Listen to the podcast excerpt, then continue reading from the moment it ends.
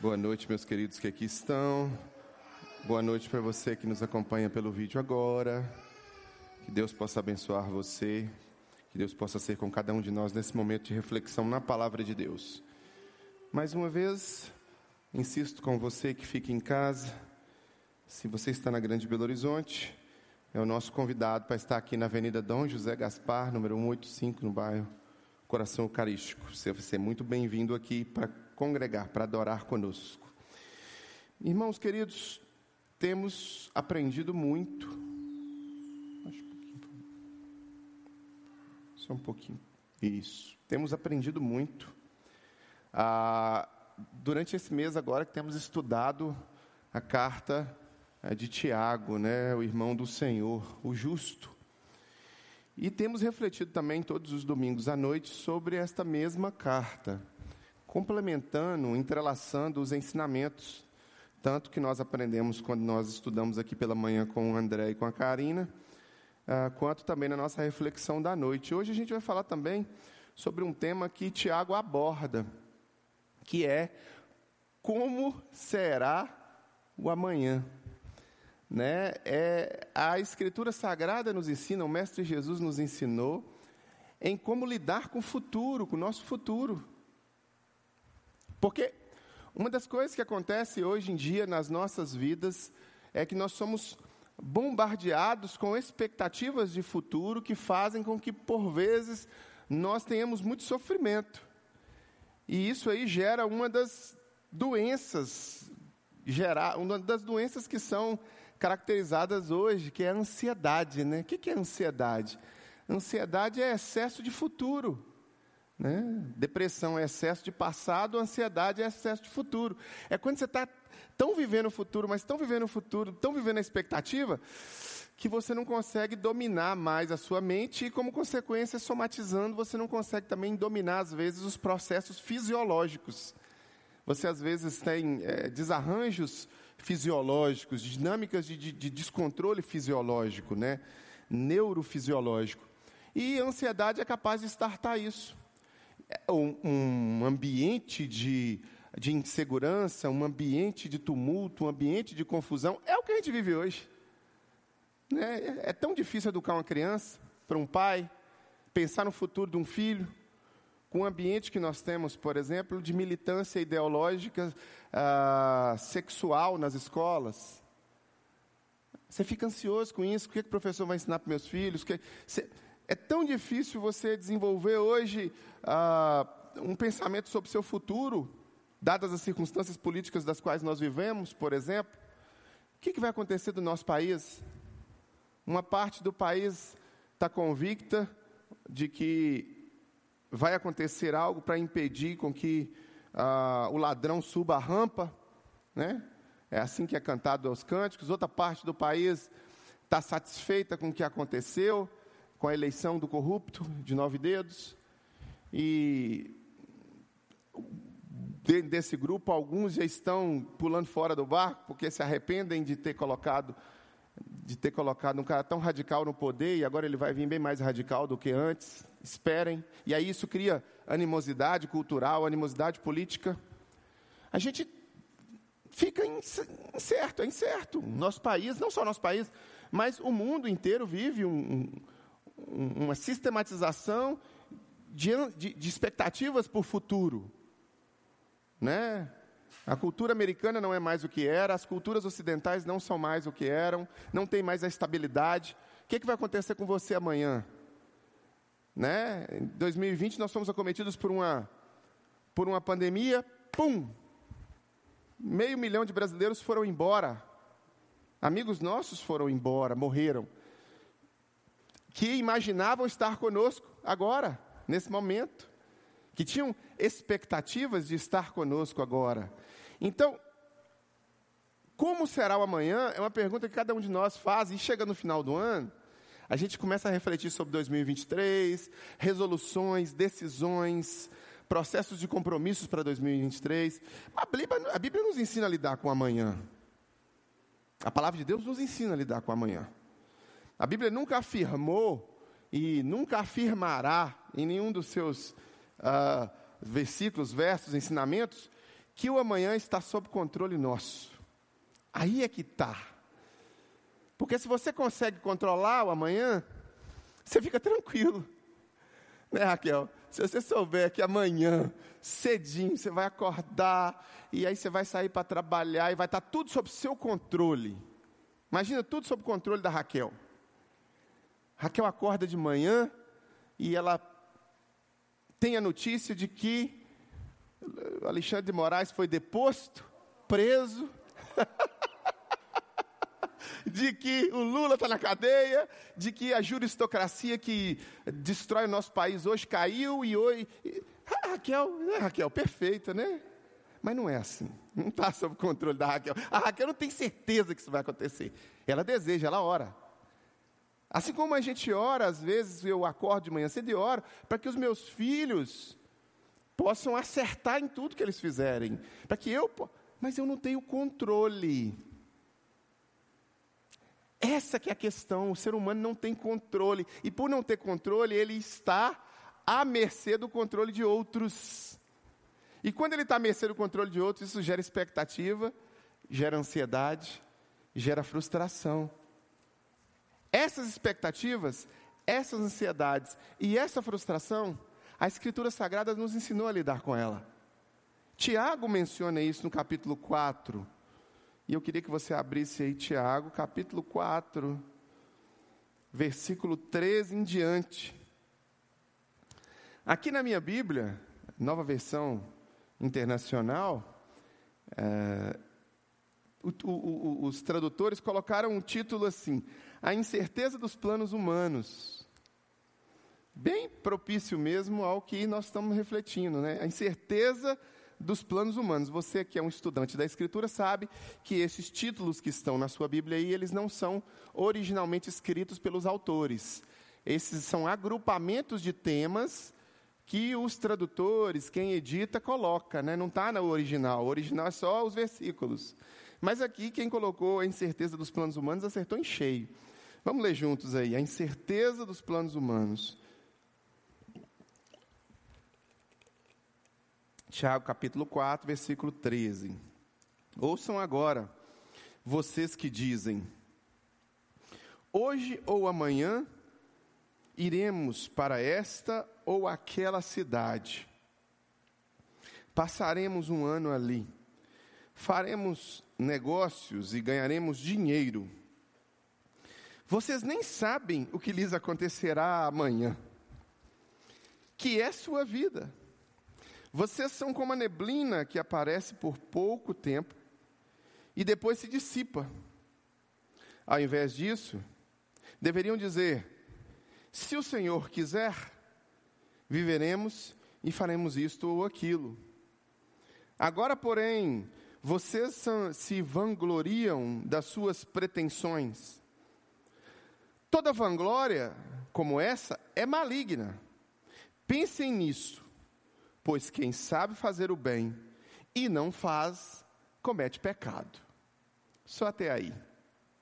Um bloco de Tiago nos ensinando sobre as incertezas da vida. A vida, ela é incerta da perspectiva humana.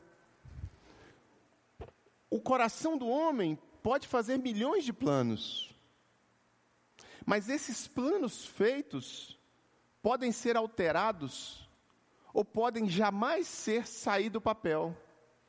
Ou podem começar a sair do papel e do nada não se concretizarem, frustrar aquele que fez o plano. O ser humano é limitado. E, meus irmãos, é com muita alegria que eu digo isso, ainda bem.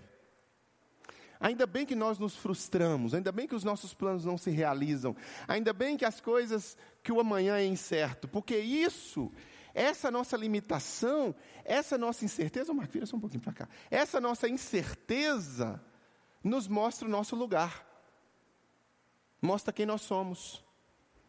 O, só o simples fato de você não saber que você amanhã vai acordar vivo, ou aqui na terra, simples fato já te mostra o seu lugar na terra, o seu lugar na existência.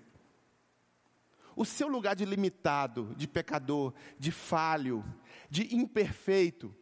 O perfeito sabe todas as coisas. O perfeito está no controle. O imperfeito é aquele que não está no controle. E o imperfeito precisa do perfeito.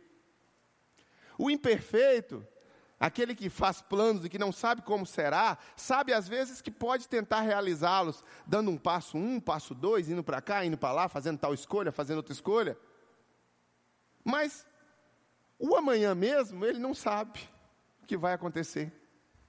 O que sabe todas as coisas é somente o nosso Deus. E o nosso Deus, esse sim, está no controle de todas as coisas.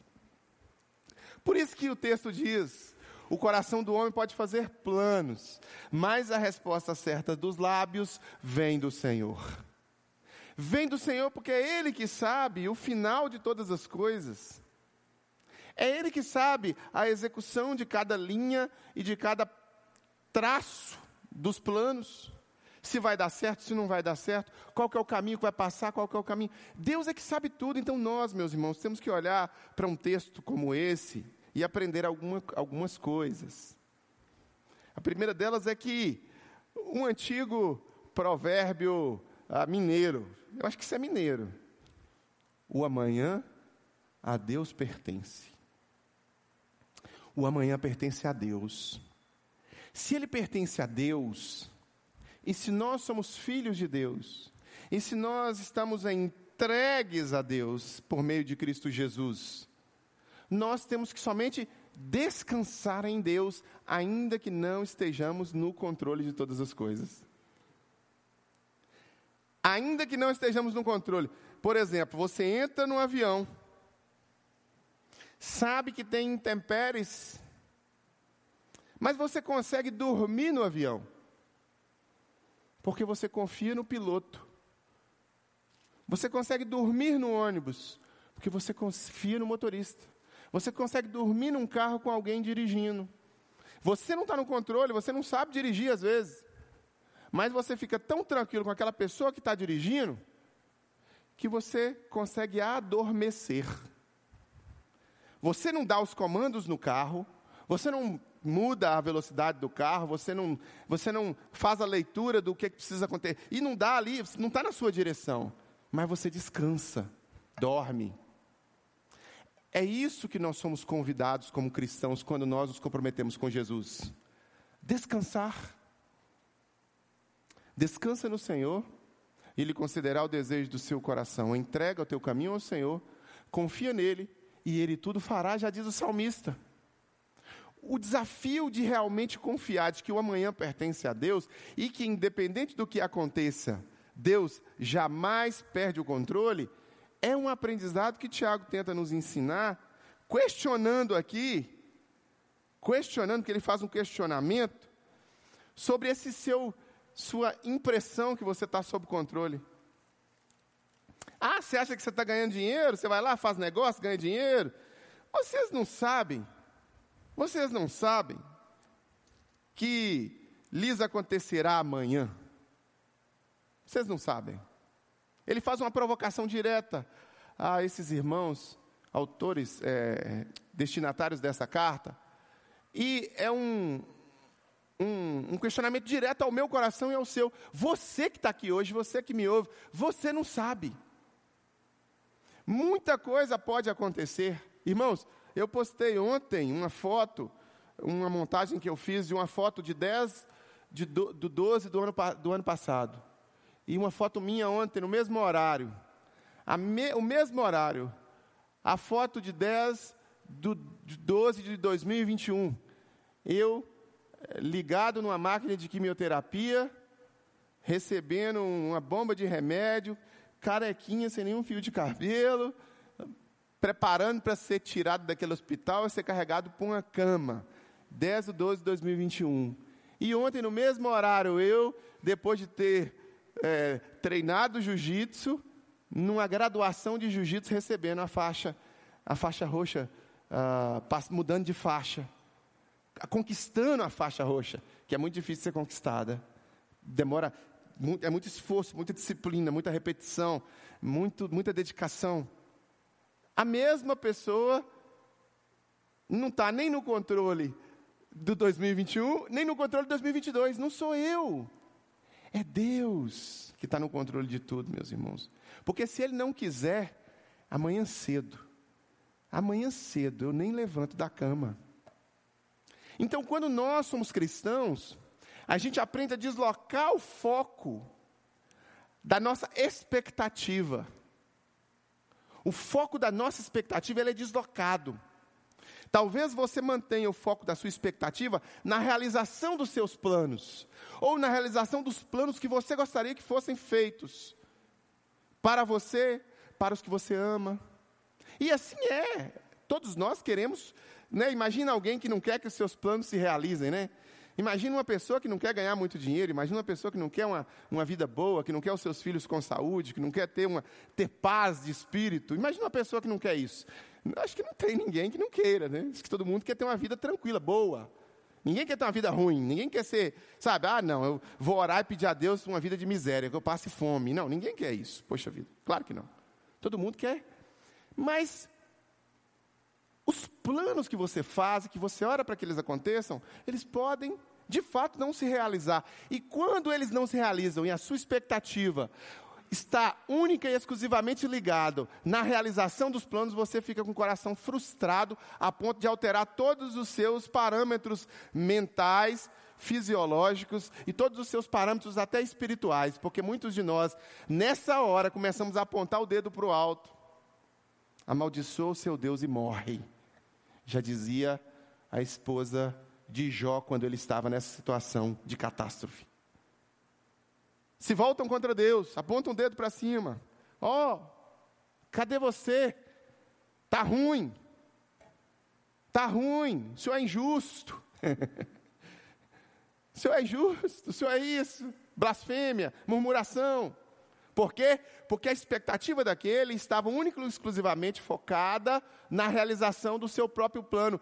Ela não estava focada naquele que domina todas as coisas, que é o autor e consumador da nossa fé e da nossa vida. Quando você desloca a sua expectativa, quando a sua expectativa não está mais somente única e exclusivamente na realização dos seus planos, mas quando toda a sua expectativa, toda ela, está focada na vontade de Deus, que é boa, perfeita e agradável, e que Ele não vai perder o controle jamais, independente do que aconteça, ainda que os planos não se concretizem da forma como você gostaria, ainda que o dinheiro não venha como você gostaria, ainda que a saúde não venha como você gostaria, ainda que a sua situação de vida não seja aquela ideal, de acordo com os planos que você fez, você consegue manter o foco da sua vida, você consegue manter a paz, que é o shalom, que excede o entendimento das pessoas que estão ao seu redor.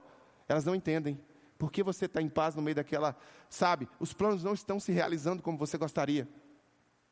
Então, meus irmãos, o desafio aqui uh, é entender que o amanhã pertence a Deus. Se o amanhã pertence a Deus e você pertence a Deus, independente se os planos de Deus, quer sejam de vontade peremptória, vontade imperativa, quando Deus interfere na história, ou vontade permissiva, quando Deus deixa que aconteça.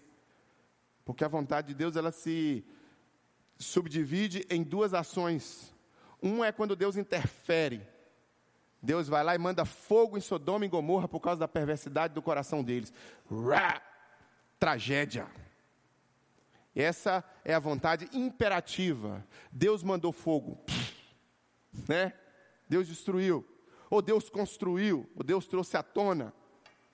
A vontade imperativa, ou a vontade permissiva, quando algo acontece e aquilo que aconteceu não era que Deus de fato estava ah, imperativamente agindo, mas a vontade de Deus foi que Deus permitiu.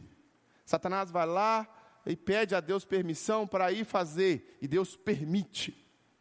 É isso. Você tem permissão, a vontade permissiva de Deus. E essa vontade permissiva ou imperativa, ela não é de acordo com a sua, às vezes e no seu plano, sabe? O amanhã não foi do meu jeito.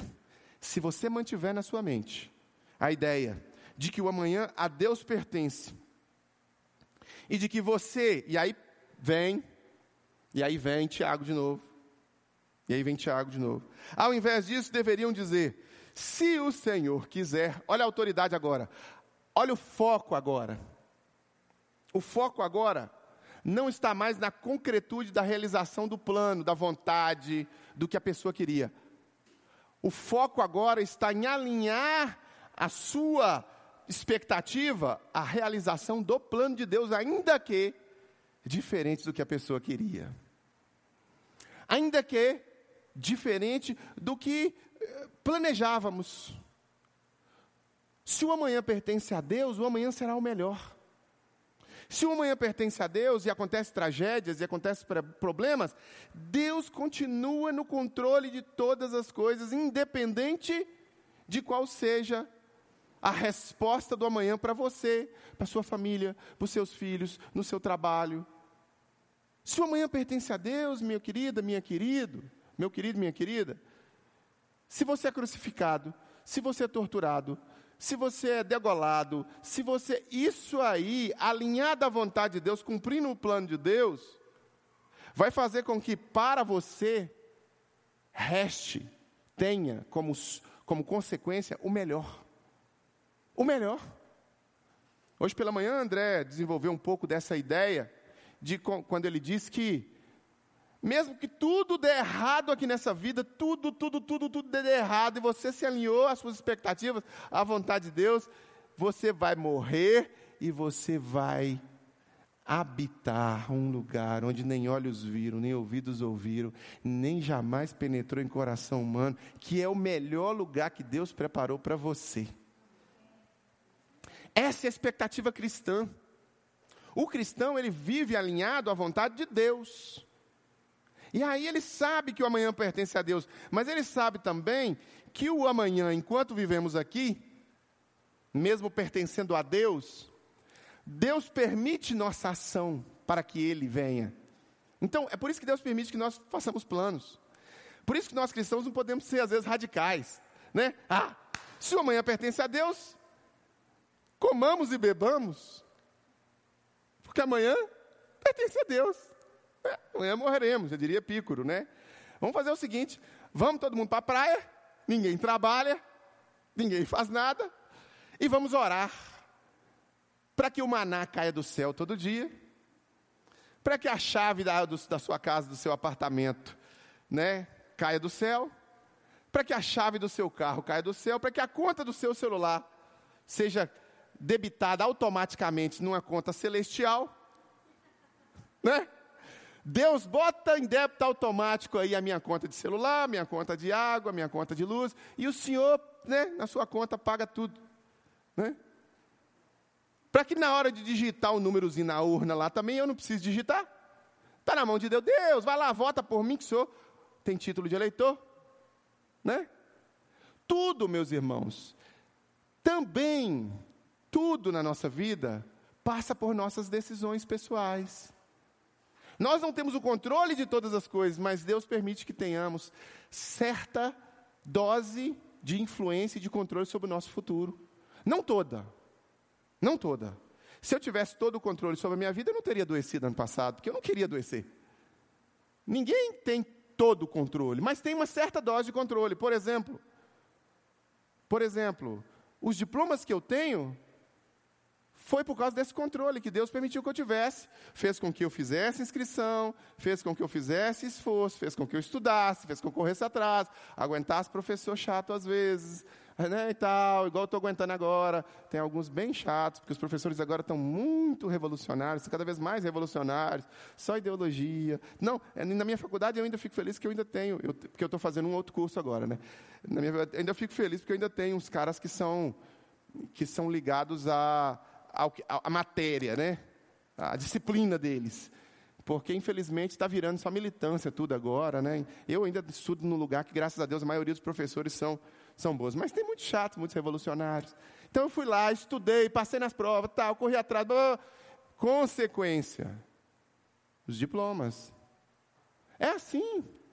Trabalha um mês, consequência no quinto dia útil, salário.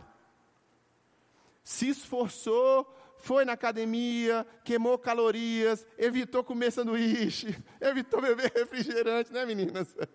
Estou brincando com as meninas aqui, porque ontem as meninas saíram para comer sanduíche. Evitou comer sanduíche, as valorosas. Cometeu, evitou, consequência, roupinho, a roupinha cai. Vai lá na frente do espelho, né? Né, Marco?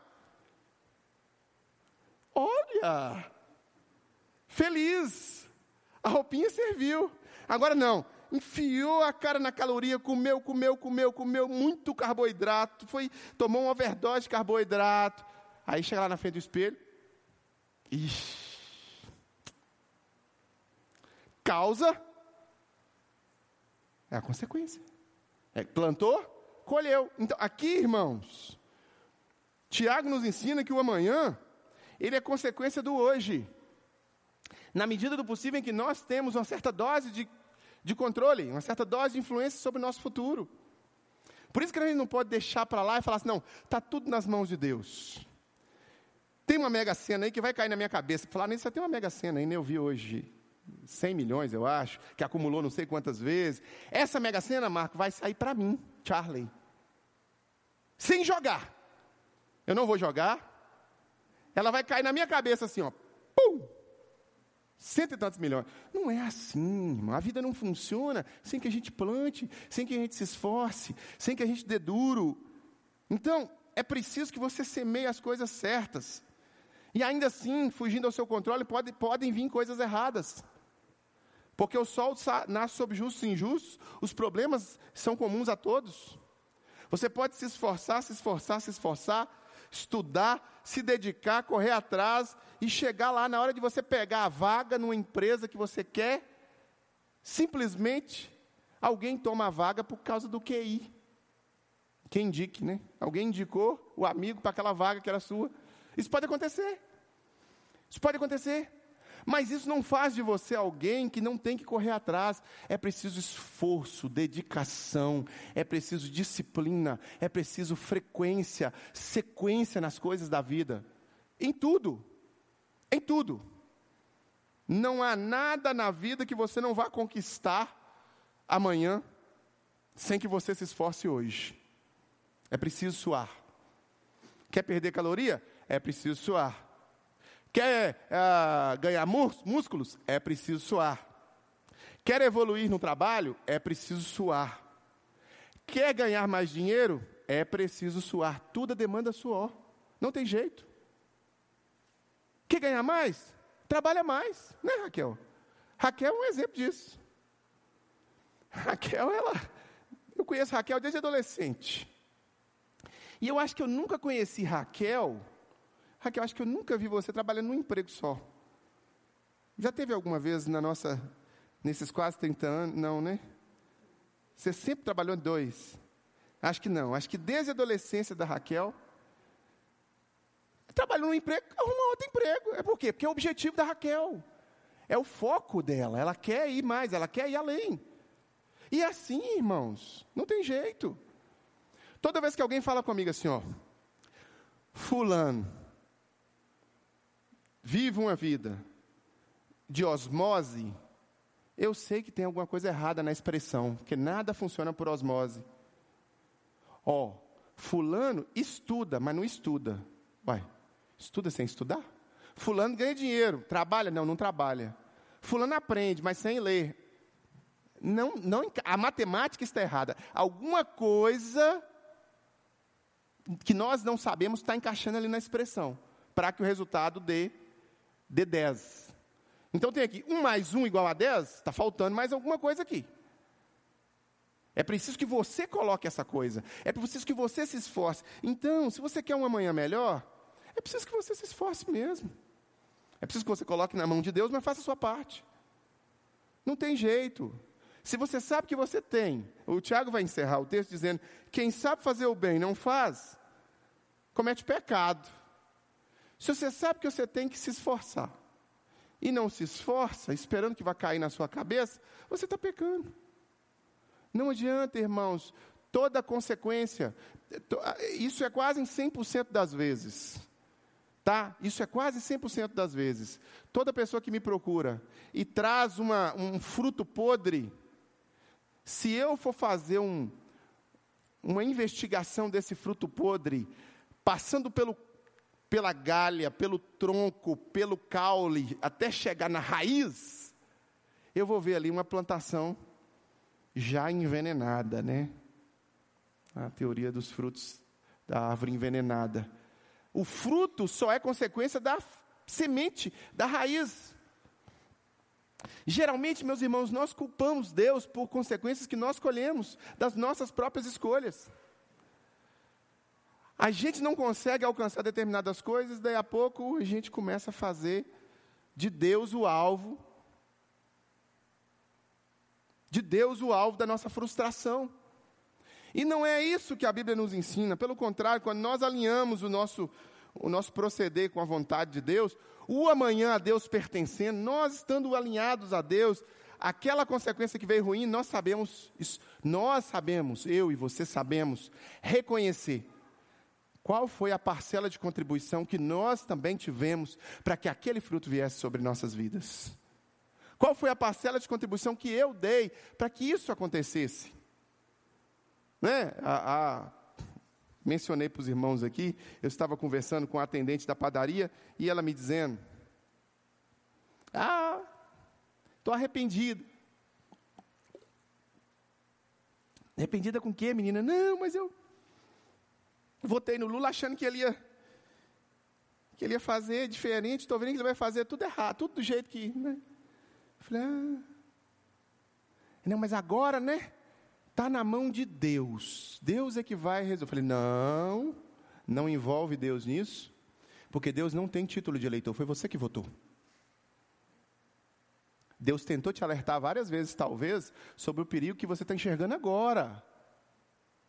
Porque agora que tem a faixa de presidente, já não precisa esconder mais algumas coisas, já pode, né? Já pode revelar. Mas Deus tentou te alertar e você não deu ouvidos. Assuma sua responsabilidade, sua parte da responsabilidade, não joga para Deus. Assim é, irmãos, quando nós aprendermos a parar de culpar os nossos pais, parar de culpar as nossas esposas, parar de culpar os nossos maridos, parar de culpar os nossos filhos, parar de culpar os nossos chefes, parar de culpar os nossos funcionários. Quando nós assumimos a nossa responsabilidade, as coisas melhoram. As coisas melhoram. Que olha só, eu tenho responsabilidade no processo. Eu vim para esse caminho, eu estou nele. Então, se eu estou nesse caminho agora, e eu estou caminhando neste caminho, eu preciso falar, puxa vida, o meu hoje foi consequência do meu ontem, das minhas escolhas. Então o que, eu tenho que fazer agora, nesse momento? Fazer escolhas melhores, ajustar as minhas escolhas, fazer o bem para mim mesmo, alinhando a minha vida à vontade de Deus, alinhando a minha vida ao que Deus quer. A culpa não é do pai ou do pai do pai ou do pai, porque se a gente for querer, por essa teoria freudiana, né, essa, esse determinismo psíquico aí, de, a gente vai chegar em Adão. A culpa foi de Adão, mas nunca é nossa. A culpa é de Eva, mas nunca é minha. A culpa é sua, dos processos da sua vida, das escolhas que você faz, dos alertas que Deus te dá e que você não ouve das salvações que Deus quer proporcionar para você, que muitas vezes você não está disposto a se esforçar para nem para entender e nem para seguir. Deus às vezes quer nos salvar das encruzilhadas, dos problemas, das, sabe? E a gente quer manter a nossa vida naquele ali. É assim. Né? Diz que um cara estava. Já contei isso aqui algumas vezes. Diz que o cara estava numa enchente e ele subiu no, no, no telhado da casa e começou a orar pedir a Deus: Ah, Deus, me ajuda, me ajuda, me dá solução, me dá resposta, me salva. E eu quero viver amanhã. Como será amanhã, né? Eu quero estar amanhã vivo. E a água subindo, e a água subindo. E aí passou um cara numa lancha, num, num barquinho. Pula aí, pula aí. Não, não, não, não vou pular, não. Eu estou orando a Deus aqui, tenho fé, Deus vai me salvar. Deus vai me salvar. E aí o barco passou. Aí, oh, Deus me ajuda, Deus me ajuda. Passou um cara no jet ski, rapaz, pula aí. Ele, não, não, não, pode ir embora. Pode ir embora porque Deus vai me salvar. Aí passou por último um helicóptero do Corpo de Bombeiros e jogou um, um, aquela, aquela corda para ele pegar. Ele, não, não, não. Deus vai me salvar. E a água subiu, o cara morreu. O cara morreu e subiu assim, irado, né? Chegou no portãozão lá, né?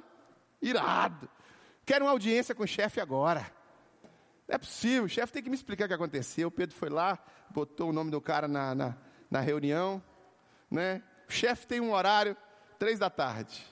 Ficou lá esperando, a secretária chamou, ele sentou com o chefe. Deus, poxa, eu pedi tanto que o senhor me salvasse. Pedi, pedi, pedi, pedi, o senhor não me salvou, me deixou morrer. Deus falou: Meu filho, vamos lá, deixa eu consultar aqui. Pegou o MacBook dele. Ah, olha aqui. Enviei para você, tantas horas eu enviei para você um barquinho com algumas pessoas e você disse que não queria. Depois enviei um rapaz no jet ski, você disse que não queria. Depois enviei um helicóptero de corpo de bombeiros jogando uma corda para você, e você disse que não queria. O que, que você queria mais que eu fizesse? Que eu descesse daqui? Eu estou muito ocupado para descer daqui e eu mesmo fazer. Então, meus irmãos, às vezes isso acontece conosco. O nosso futuro depende de decisões que nós precisamos tomar de fato, alinhadas à vontade de Deus, ouvindo o que Deus quer para nós, permitindo que Deus nos salve das situações que nós nos envolvemos, que nós nos afogamos, que nós nos ah, embananamos às vezes, para que a gente possa construir uma perspectiva de próximos dias, próximas semanas, próximos meses, próximos anos melhor. Então, como será o amanhã? Ele pode ser muito melhor se depender de você estar nas mãos de Deus, ouvindo a Deus, cumprindo os propósitos dele na sua vida permitindo que ele influencie diretamente nas suas decisões, consagrando as suas a, a, a próximas tacadas, as suas próximas jornadas de, de caminhada a Deus, e não única e exclusivamente pensando que os seus planos têm que se realizar do seu jeito. Não tem. Não tem. O seu coração pode fazer planos. O coração do homem ele pode fazer planos, mas a resposta certa sempre virá do coração de Deus, e independente do que aconteça, independente do que aconteça, e quero encerrar com isso. O Mestre Jesus fala que nós devemos manter a nossa mente tranquila com o amanhã, porque Ele tem cuidado de nós. Independente se você se esforçou e as coisas fugiram ao controle, se você manter a sua mente, Jesus vai dizer assim: portanto, eu lhes digo: não se preocupem com a sua própria vida. Se preocupar no sentido de isso ocupar, o, futuro ocupar de fato o seu, todo o seu proceder e tirar o seu sono e te adoecer. Quanto ao que comer ou beber, nem com o seu próprio corpo, quanto ao que vestir. Não é a vida mais importante do que a comida e o corpo mais importante do que a roupa? Observem as, as aves do céu. Não semeiam nem colhem nem armazenam em celeiros, contudo o Pai Celestial as alimenta. Não tem vocês muito mais valor do que elas? Quem de, vo, quem de vocês, por mais que se preocupe, pode acrescentar uma hora que seja na sua própria vida? Por que vocês se preocupam com roupas? Vejam como crescem os lírios do campo, eles são eles não trabalham nem tecem, contudo eu lhes digo que nem Salomão em todo o seu esplendor vestiu-se como um deles. Se Deus veste assim a erva do campo, que, sou, que hoje existe, amanhã lançada ao fogo, não vestirá muito mais a vocês, homens de pequena fé? Portanto, não se preocupem dizendo que vamos comer, que vamos beber ou que vamos vestir, pois os pagãos é que correm atrás dessas coisas. Mas o Pai Celestial sabe que vocês precisam delas. Busquem, pois, em primeiro lugar o reino de Deus e a sua justiça e todas as coisas lhe serão acrescentadas. Portanto, não se preocupem, pois com o dia de amanhã, pois o amanhã trará suas próprias preocupações. Basta a cada dia o seu próprio mal. Está o ensinamento do Mestre Jesus para nós, e eu queria te fazer esse desafio. Se você é um cristão, o ano de 2023 se aproxima para você. E eu sei que muitas coisas em 2023 podem ser melhores ou piores para você. Podem ser boas ou ruins. Mas independente de quais coisas aconteçam, você pode permitir que a sua mente repouse na tranquilidade do colo do Senhor. Descansa no Senhor. Deixa que Ele conduza os processos da sua vida. Mas para isso acontecer, é preciso que você se entregue a Jesus sem se entregar a Jesus como Senhor e Salvador, eu sei que é muito difícil disso acontecer. Olhar para a vida e tentar aplicar os ensinos de Jesus sem a presença de Jesus, não dá. Muita gente tenta aplicar os princípios, mas eles chegam numa encruzilhada, que é a encruzilhada da fé. Você vai aplicar os ensinos de Jesus até um ponto. Quando chega num ponto, você precisa da presença dele junto. Você precisa dele com você, em você. Ele diz: Eis que estarei convosco todos os dias até a consumação dos séculos. Então é preciso que você faça um compromisso com Jesus.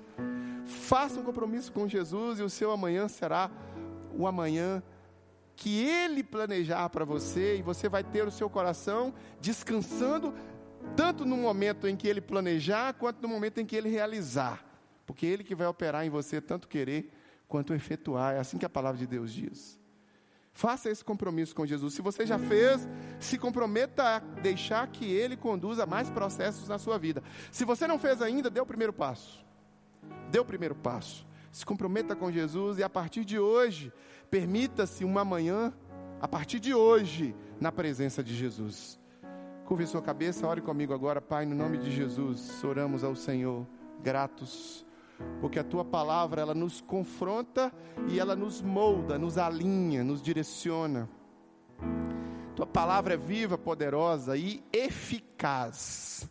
Ela é eficiente no que tange a endireitar as nossas veredas, ela é eficaz no que tange a nos orientar e alinhar os nossos propósitos pessoais com os propósitos do Senhor e manter o nosso coração em paz aquela paz que excede o entendimento, uma paz que o mundo não pode nos dar, uma paz que o dinheiro não pode comprar, uma paz que os remédios jamais conseguirão fazer nas nossas vidas.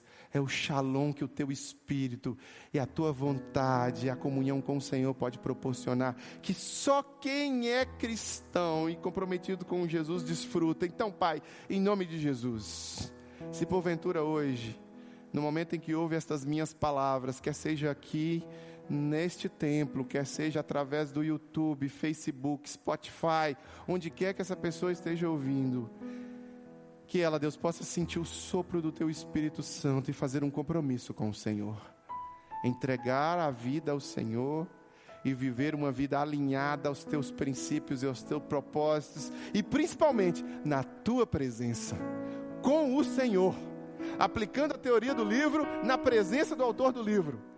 Que o Senhor ajude, Pai, em nome de Jesus, a essa pessoa a viver uma experiência sobrenatural de paz e de tranquilidade diante de incerteza do futuro, porque tem uma única certeza que o Senhor jamais perderá o controle e que todas as coisas cooperam para o bem dela. Que assim seja nas nossas vidas. Que tenhamos um próximo ano abençoado na tua presença e muito alinhado à tua vontade. Sempre alinhado à tua vontade. É nossa oração, grato em nome de Jesus. Amém.